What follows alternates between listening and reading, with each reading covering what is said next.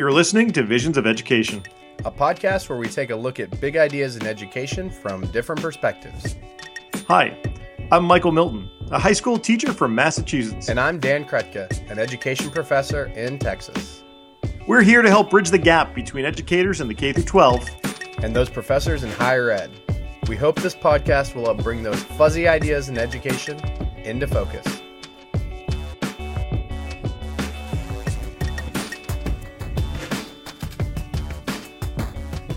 Dan, there, this article just came out that I've just been finding so fascinating. It indicated that 92% of teachers felt comfortable teaching slavery, which seems kind of high. But the more interesting thing was that not that many students actually understood it. It's just, ah. I was not surprised an article and a study came out indicating that that people struggled to teach on the topic of slavery. And I was really glad the write up, yeah, Melinda Anderson did in the Atlantic, because she really framed the issue well. And it's something we've got to think about as social studies educators. You know, teaching something like this, I often feel a little bit uncomfortable. Not that I would shy away from it, but like, am I doing it right? How can I be doing it better? Am I making sure that I'm treating people with respect? I always second guess myself when I'm doing this, you know? What about you? Often second guess myself when I'm teaching a topic like slavery because I know how important it is to get it right, to get representation right, to frame it the correct way. It's difficult. I mean, it, it's similar to when you talk about other atrocities in history. You don't want to do them wrong. You want to do them justice, and you want to give people, you know, make sure people have agency who should have agency within the system.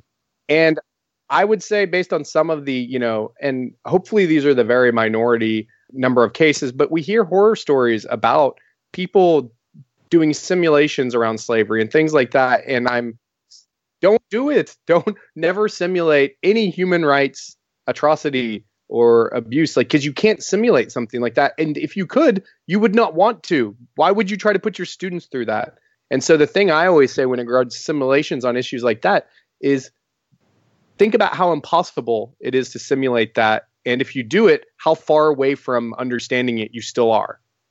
I'm still just absolutely flabbergasted. 92%. well, so I, I guess the question is, you know, how do we teach slavery? I think the the things that I did in my class that made me feel the most comfortable, but are difficult because there's a lack of time, is to have the time to read narratives from the time. There's so many narratives written from the per- perspectives of enslaved people, um, whether it's the interesting narrative of the life of Olaudah Equiano, which I actually don't know if I say his name right because I don't know if I've heard of. I Go love ahead. Olaudah Equiano. I think that's one of the most interesting, interesting bits of writing. Um, the Atlantic also did a really neat piece on him. It's in one of their podcasts too, so you can learn all cool. about the life and times. It's really cool.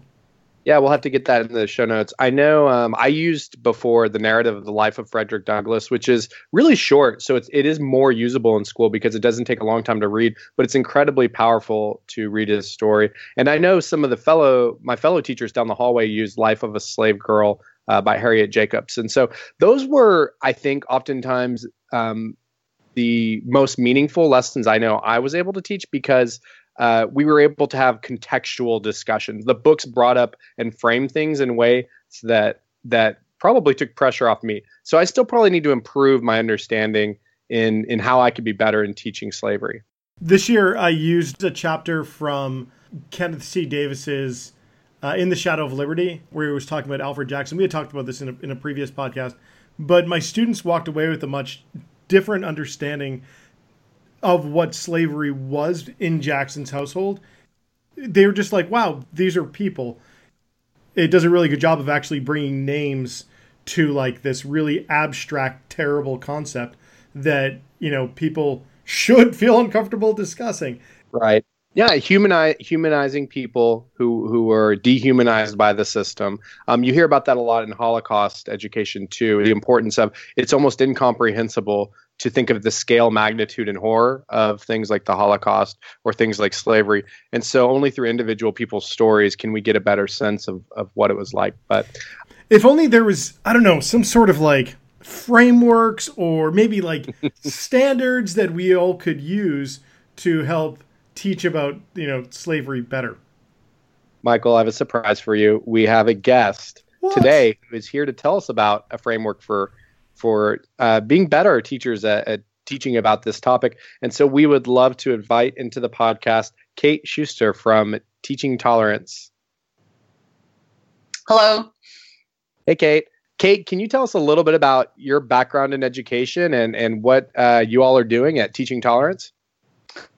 Sure. So uh, I have never been a classroom teacher, although my work in education has, has spanned a couple of decades. Um, I have done mostly after school and enrichment programs. I have a PhD in educational studies. Uh, I'm a researcher by training, um, and I have, through my work at Teaching Tolerance, gravitated towards research in social studies specifically, with an emphasis on looking at the ways that we talk about underrepresented groups of people. And that's a big part of the work that we do at Teaching Tolerance, uh, which is, around anti bias education. As some many of your audience members may have heard of Teaching Tolerance before. We are the education wing of the Southern Poverty Law Center. There are three parts to the Southern Poverty Law Center. There's the legal division, and they sue people. There's the journalism division, and they research hate groups. And then there's Teaching Tolerance, which is a K to 12 facing uh, the K to 12 facing arm of the center. And we provide free resources to teachers, uh, including films, lessons. We have an online text library. We publish a magazine, um, and all of those resources go together to form what we think are a useful support kit for teachers. Oh, it's so useful. The the work that Teaching Tolerance does and the Southern Southern Poverty Law Center does is so important. And uh, I'll just say I use a lot of resources from it, and I just appreciate much of it is free and you can request it online. One of my favorite resources I use is the short 50 minute, 50, 55 minute film, uh, Starting Small which is about how to discuss issues of race and difference with young elementary school kids. And the lessons and teachers are so incredible. Uh, I think it's great for our teacher candidates to see what that kind of teaching looks like. So thanks for the resources. You're welcome. Um, in fact, all of our resources are free. It's not just some of them and before we get too far, I should tell everyone should subscribe to the magazine. It's an incredible magazine uh, that comes out. In addition to all the online content you guys do, uh, it's a great magazine. Well, thank you for your nice words, and I do hope people subscribe. Kate, what can you tell us more, just in general, uh, for educators about what resources Teaching Tolerance provides for educators? Sure. Uh, the most popular of our resources and the ones that people are most familiar with are probably our film kits. And we have a number of films that are optimized for classroom viewing with uh, teacher's guides that ship free to folks um, that order them off our website. Uh, the we have a newly redesigned website which has a number of options for subscribers including a feature that we call the moment which is on the front page which has a number of subscribers and that attempts to keep teachers current with what they're teaching about now and how that relates to current events. And so, for example, um, in response to the shootings in Lakeland, uh, we posted a, an open letter to teachers uh, after that shooting, and we tend to try to update that with current events as they unfold to keep teachers in the loop. Um, there's also the magazine, as I mentioned. Um, our website, one of the big features of our website is that we index uh, texts, many of which are originals, uh, many of which we've found permissions for. And those texts are paired with discussion questions, pull out vocabulary, and Lexile ratings. I've used the Children's March video, which is really good. It's kind of cut in like an almost like, you know, MTV style um, that that kind of keeps kids' attention and stuff, which it's important to discuss like the uh, the the way that that film is put together it's a combination of of kind of real footage and then and then actors kind of helping to fill in the gaps which is actually really good uh, film media literacy discussion to have with students about it. But it's really powerful in showing how uh, kids made such a difference. And at this time right now when uh, kids are seemingly leading the discussion on gun reform it was i found that as a really interesting historical example to think uh, the difference you can make. You don't have to be 18 and be able to vote to make a, uh, changes in your society. Yeah, it offers a lot of important lessons, I think, today. And I think it's a great movie for a variety of grade levels, uh, for a variety of topics. So hopefully teachers will use this opportunity to infuse it in their classrooms. So, Kate, I um I started off talking about that I apparently am in the 8% of people who don't feel comfortable talking about slavery. And I just want to preface this that I, that I do talk about slavery, but 92% of people said they feel comfortable talking about slavery. What's going on there? Are they doing it well? Or are they, what's going on with that 92%? Well, I spent a lot of time with those survey results because I wrote the report that that Atlantic article is based on. Um, and when I sat with those survey results, I too was surprised by how high that number was. It seems to me that the teachers that we surveyed, many of whom many were doing a good job of teaching slavery based on what they reported, but many didn't seem to me to be doing a particularly good job. It's more that they thought that they were doing a good job. So, for example, we see a lot of teachers who say that what they like to teach about when they teach about slavery are historical figures like Harriet Tubman uh, or the abolitionist movement. So, in other words, they're picking out what we might think of as the good parts uh, of the story and emphasizing those rather than really sitting on the difficult and complicated parts. And so, uh, I, I'm not I'm not convinced that our sample, as it were, the 1,700 or so teachers that answered our survey, I'm not convinced that they were doing an exceptional job, but it is encouraging that teachers don't feel like they need to shy away from the subject in their classrooms. I mean, that's part of what we were worried about was would teachers say, "No, I don't cover this because it makes me feel bad." I mean, the teaching workforce is overwhelmingly white. Um, it's one of the most homogenous workforces in the United States, and we're really talking about teachers who, in some situations, are teaching in um, majority minority classrooms uh, where they may be, in fact, the only white person in the classroom. And we heard from a number of teachers who said it made them uncomfortable to talk about slavery and issues of race in those contexts because they were the white person and they weren't sure how to talk about it. They also said they felt uncomfortable maybe singling out the students of color in their class and making them feel uncomfortable. So I think below that 92% number is a general current of unease um, that we saw in a lot of the more nuanced responses. So I would be careful of taking that 92% number too seriously. I think my sense of the survey respondents is that they know that slavery is a really complicated question and they were trying to take it seriously and, and struggling, frankly it kind of makes me think about the importance of, of culturally responsive teaching um, because one component of culturally responsive teaching is really understanding your students their lives their backgrounds their experiences. And if you are an, a white teacher in in for example a lot of your students uh, are african american there's a good chance that they have had exposure discussion or talks in their families about slavery.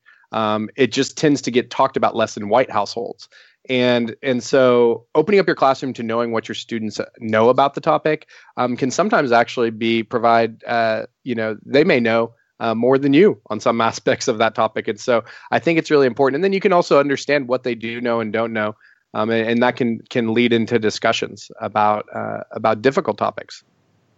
Yeah, I think it's important to note that we did not ask the teachers if they were comfortable talking about race in their classroom. Uh, and I think if we had asked that question, we would have gotten a very different answer. Because one of the things that we at Teaching Tolerance know is that teachers in general tell us that they are uncomfortable having conversations about race. Now, the majority white teaching workforce is uncomfortable with that. And so the situation you're describing, where students of color are talking about race all the time at home versus a white teacher who may not have had to have difficult conversations about race, creates the potential for not conflict in the classroom necessarily, but unsurfaced assumptions that may make learning difficult. And so we we definitely want to try to ease that transition for teachers and give them tools. So, Teaching Tolerance have put out a framework for uh, teaching American slavery. Do you mind talking to us a little bit about the framework, um, maybe what work went into it, and what it looks like? Sure. In 2011, we released a report called Teaching the Movement The State of American Civil Rights Education, in which we assigned letter grades to states based on how well their content standards required teaching about the civil rights movement. And we failed like two thirds of the states. And we got a lot of pushback from state superintendents of education about that because nobody likes to get a failing grade. And one of the lessons we learned from issuing that report, which we issued again in 2014 with slightly better results, was that we needed to, at the same time that we issued an admonition, uh, we needed to offer corrective measures. And so for this report that we issued in February, we have both this report, which says, frankly, we're not doing a good job of teaching about American slavery, but at the same time, we issued a suite of resources to try to change the conversation and steer teachers in a positive direction. So in this case, we're trying to have both the wrist slap and the corrective measure, as it were. The framework is the centerpiece, really, of our efforts. It was designed by two historians uh, who also happen to be teacher educators uh, Bethany Jay at Salem State University and Cynthia Lyerly at Boston College. They are the editors of a book that we drew a lot of inspiration for for this project. The book is called Understanding and Teaching American Slavery, and that came out in 2016. I recommend it to all of your listeners. It's a wonderful resource that combines new history with practical teaching tips. Um, and we contacted the editors of that book and asked them if they'd be interested in helping us develop this framework. So, what the framework is, it's a set of 21 summary objectives that represent, in our minds, what every graduating high school senior should know about slavery by the time they leave high school. And the summary objectives, uh, if you click on them on our website, you'll see that they break out into categories that are what else should my students know? And those are numbered.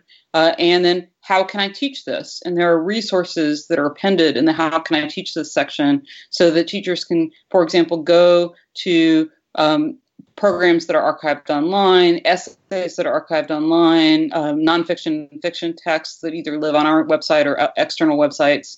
And so the idea is that any teacher should be able to find themselves in the framework so they could say for example i am teaching early colonial history right now. What how can i integrate in ed- education about slavery into my instructional program? They find the relevant standard because the summary objectives are organized chronologically from pre-colonial times through the end of the civil, civil war and they can find where they are in the american history sequence expand the summary objective and come out with measurable outcomes that are knowledge based that students can get one thing about the framework that we recognize is that it is secondary facing. So I mentioned earlier that we view these as some, you know, summative objectives for high school seniors. Um, they really are more focused towards the kind of advanced learning that you would do in a high school or late middle school class. Um, one of our goals for the year that's coming up is to expand the project to create uh, learning outcomes for K to five so that we'll basically crosswalk the framework. So hopefully within a year, teachers in elementary school too will be able to look up and say, okay, I'm in the K to two grade band and I want to talk about colonial America. What should I be teaching about? And so, because we would very much like to see education about slavery moved into the K to five area. And I work with with elementary so- teachers who will teach social studies lessons, and I think that often is a question about age level and how young is too young? What can they talk about at different ages? What's age appropriate? Have you guys already started to have some conversations around the age appropriate ways to talk about a heavy issue like slavery? We are but i don't I, I would be remiss if I got too far ahead on that because we're really in the beginning stages of that conversation. And what we've done is we've put together uh, some of our advisory board that are elementary education specialists and also some developmental psychologists because we want to be mindful of you know this, these questions of when is too young to teach traumatic events around slavery and what kinds of texts do we need? You know this is a real important question for us. When we were working on this project um, we one of the things that we did was we trolled through archives to create a curated library of more than 100 original historical documents that live now in our text library so that teachers can pull up, for example, Abraham Lincoln's, you know, a selection of Abraham Lincoln's letters, a selection of Frederick Douglass's speeches, maps and graphs and other resources that all snap to the framework summary objectives. Um, almost all of those resources are secondary leveled. So if you think about 19th century vocabulary levels, I mean, those are not going to lexile for elementary. And so what we are going to do over the next year is commission a new series of texts, both fiction and nonfiction, that will lexile for K to five so that we can create some resources for teachers who have really a very limited option right now as far as if they want to teach about slavery, how do they anchor that discussion in text? They just don't have a lot of good options beyond, you know, a handful of picture books and some inadequate textbooks. And so we really want to change that conversation. Um, I've just, as you've been explaining this to us, I've been able to just review through the site, and the site is so usable. And and so, if you have not um, gone to teachingtolerance.org, or sorry, tolerance.org is the the website, and and looked at the teaching hard history um, curriculum and lessons and text library and podcasts and stuff that's there. It's really easy to use, and I love how you've aligned it for teachers. Uh, it's almost as if you guys were thinking about the ways that teachers are are asked to teach in schools. I'm kidding. I'm sure well, you were. we were, and we we learned our lesson when we launched the Perspectives for Diverse America curriculum in 2014, and that curriculum was aligned to SNAP to the Common Core, uh, and in addition to our anti-bias framework, which is the series of standards that we have for social and emotional learning, um, and having played in the Common Core sandpit, as it were, a little bit, we really learned how important it is to have those to create breathing room for teachers so that they can say to building leaders, for example, yes, you know, I'm meeting these kinds of standards or these kinds of summary objectives. And so we wanted for this project to create a freestanding framework, but to have everything aligned properly so that it would be user friendly for teachers to pick something out of the pile and then, you know, plug and play it in a classroom. I like that. Uh, so one of the things that Dan and I have talked about is that we went through my U.S. history textbook and the first big chapter on slavery, the first thing they mention is abolitionism. Um, right. Which that's very common. Right, which is insane, absolutely insane. So I really love the fact that you're uh, focusing on colonial times and before, or colonial times and then afterwards. So it's it doesn't just exist in that anti in the the abolitionist movement. That's not the first time that students should hear about slavery. So I, I love the way you guys have it framed. I mean, one of the things we learned when we were looking at state standards was that state standards often teach slavery backwards. So, for example, they will require students in second grade as part of a unit on heroes and holidays to learn about Harriet Tubman. And then they don't require talking about slavery until the fifth grade. So it's backwards. And what that does is it encourages a, a contextual view of American history, uh, and it teaches a narrative that's really a triumphalist narrative that doesn't really dig into the complexities of the country's founding. I mean, to the earlier point, we believe that young children, even in the K to 2 grade band, are perfectly capable of understanding that slavery existed and it was bad. We don't, you know, young children have a very developed sense of morality, and we think that they're capable of understanding it. I mean, are we going to talk about rape with those children? No, probably not. But can we talk to those children about the reality of the country's founding? Yeah, we think so. If appropriately scaffolded, we definitely think so. Well, and, and just as important is not to tell lies about it. Um, I think that yes. that we get that a lot. I was just looking at a, a picture book. Um, we the it was, I think it's called We the People. It's a picture book, and I got it with the hope that I could use it um, to you know just uh, as a way to talk about when we were creating a class constitution and using it as a comparison. And it kind of goes through the preamble, but it really had this kind of equality focus. And I was like, this person who wrote this does not understand the Constitution because the Constitution didn't have anything to do with equality until Reconstruction amendments.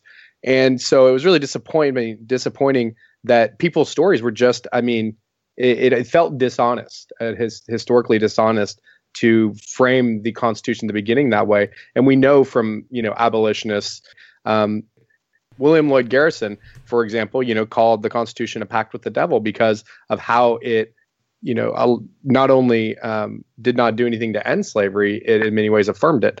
And so anyway, it's it's difficult to um, oftentimes get into those honest discussions when we're starting with myths or dishonesties about you know the Constitution and its beginning. Yeah, I think you're absolutely right. And, you know, I suspect that there are a number of teachers who teach the Constitution who themselves are not fully aware of the nature of our country's founding documents and the way that they operated as a prop to the institution of slavery. I mean, I think if you asked the average social studies teacher how many of the first U.S. presidents owned slaves, they probably would not answer 12, which is the number.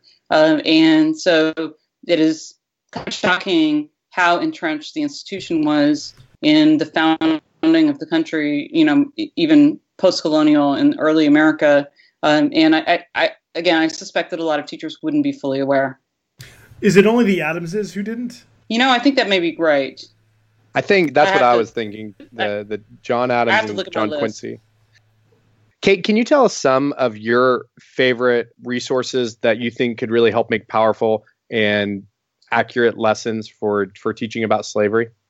Yeah, I think that they're you know, teachers are living in an extraordinary time of plenty when it comes to this topic because of the advent of really amazing online archives where, you know, it's not just that they have to choose between two runaway slave ads, they can choose among 5,000 of them, which I think for many teachers can be crippling. You know, this overflow of original historical documents can really stymie them. If they're like, do I have to look through all of these? Which is part of the reason that we wanted to do the curation for them. But it is uh, it's a great time, I think, to be a social studies teacher and to want to teach about this era. One of the things that I am a big fan of right now is the explosion of online databases uh, that allow teachers and students to track the business of slavery. Um, John Jay has just digitized uh, what seemed to be a comprehensive collection of records related to slavery in New York State. So it's possible to go through census records, birth and death records, um, property records, et cetera, and to track individual enslaved people uh, through that.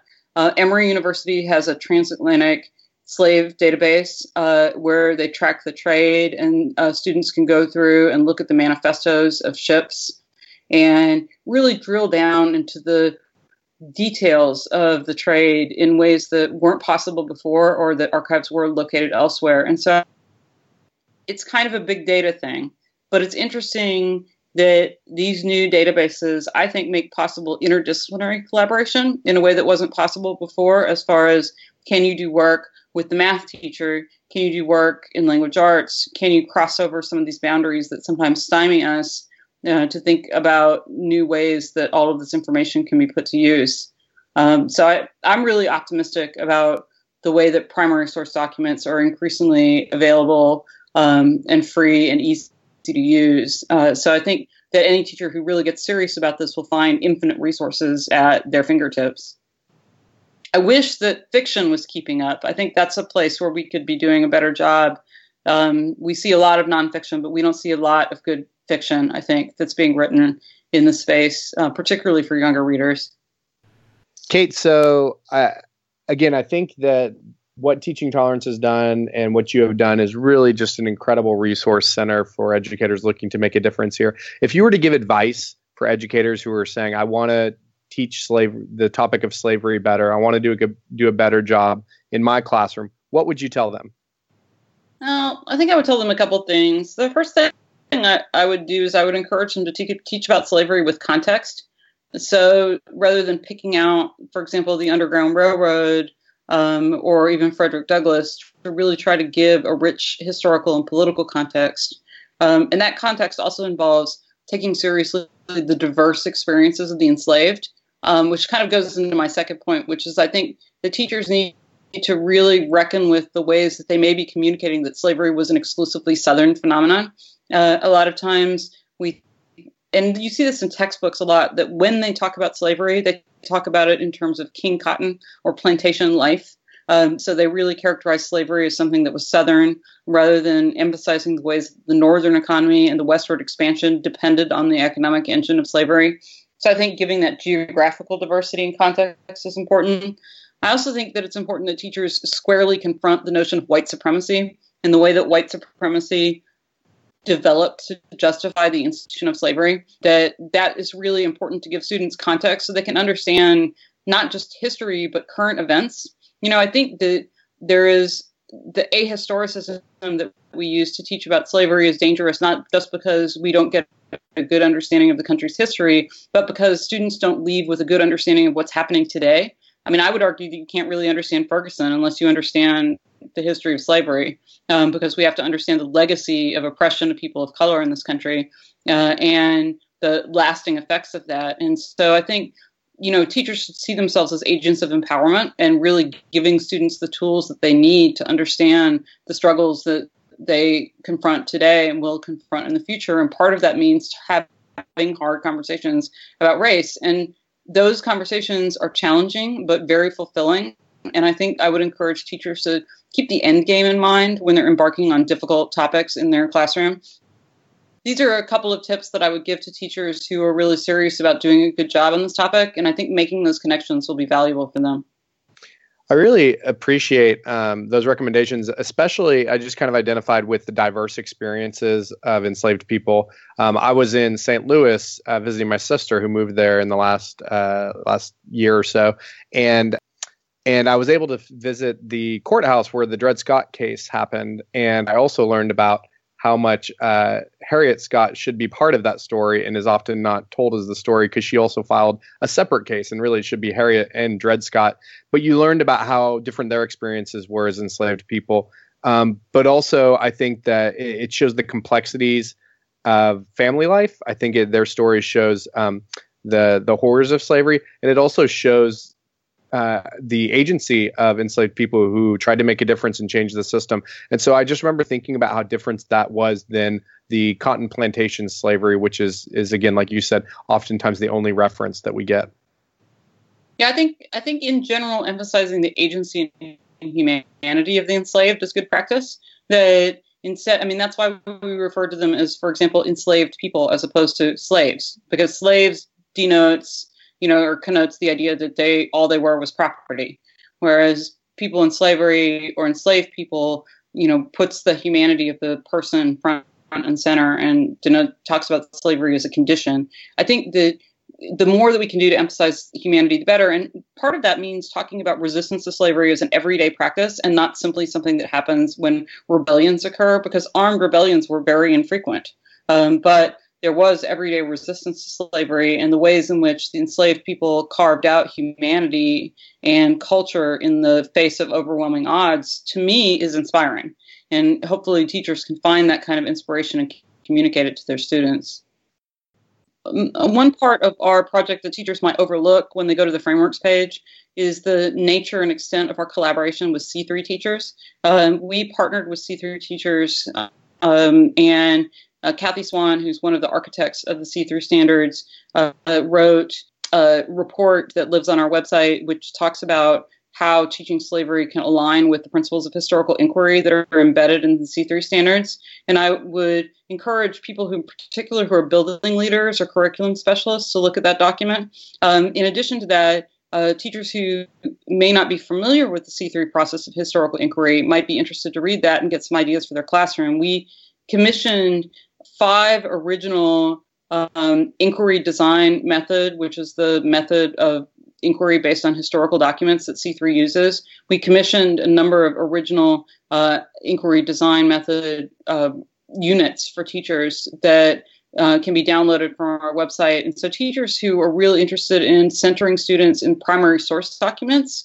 in their classroom, I think we'll find these units of particular interest. And they can, of course, be customized, but they're very um, ready for classroom use and they're written by actual teachers. And so uh, I would just point people towards those if they're looking for a deeper experience. And Michael, we can't go an episode without mentioning Kathy Swan in episode 10 on I the know. C3 framework. we love Kathy so, Swan. We, she was an early She's guest. on our advisory board for this project, and we really value her input. She's amazing. Thank you, Kate Shuster, for chatting with us today. It's been my pleasure. Thanks for having me. Kate, where can our listeners find find you and your work online? Oh, so I'm at kateshuster.com. There's no C in my last name. Uh, and they can also find me on Twitter. I'm Kate Shuster on Twitter. Uh, and uh, looking forward to connecting with any of your listeners who want to know more about the subject. Absolutely. We will make sure to get all of that in our show notes, and we'll be sure to link to all of the uh, different components of, uh, you know, the tolerance.org and the specifically the framework for uh, teaching American slavery. So again, thanks just so much for joining us, and hopefully we'll continue the discussion online in other spaces. It's been my pleasure. Thanks, y'all. Thank you. We are all about sharing the learning at the Visions of Education podcast. If you're doing something fun and creative in education, or you just want to chat, tweet us at Visions of Ed. We're also on Facebook. And if you haven't already, subscribe to Visions of Education on Apple Podcasts, Stitcher, Google Play, and anywhere you want us to be. And if you write us a five star review, we will read it on the air. And Apple Podcast algorithms require that you give us a five star review for other people to find this podcast. So if you've been slacking off, go ahead and write that. You can find me on Twitter. I'm at Dan Krutka. And I'm at 42 Think Deep. Until next time, this is the Visions of Education podcast, signing off.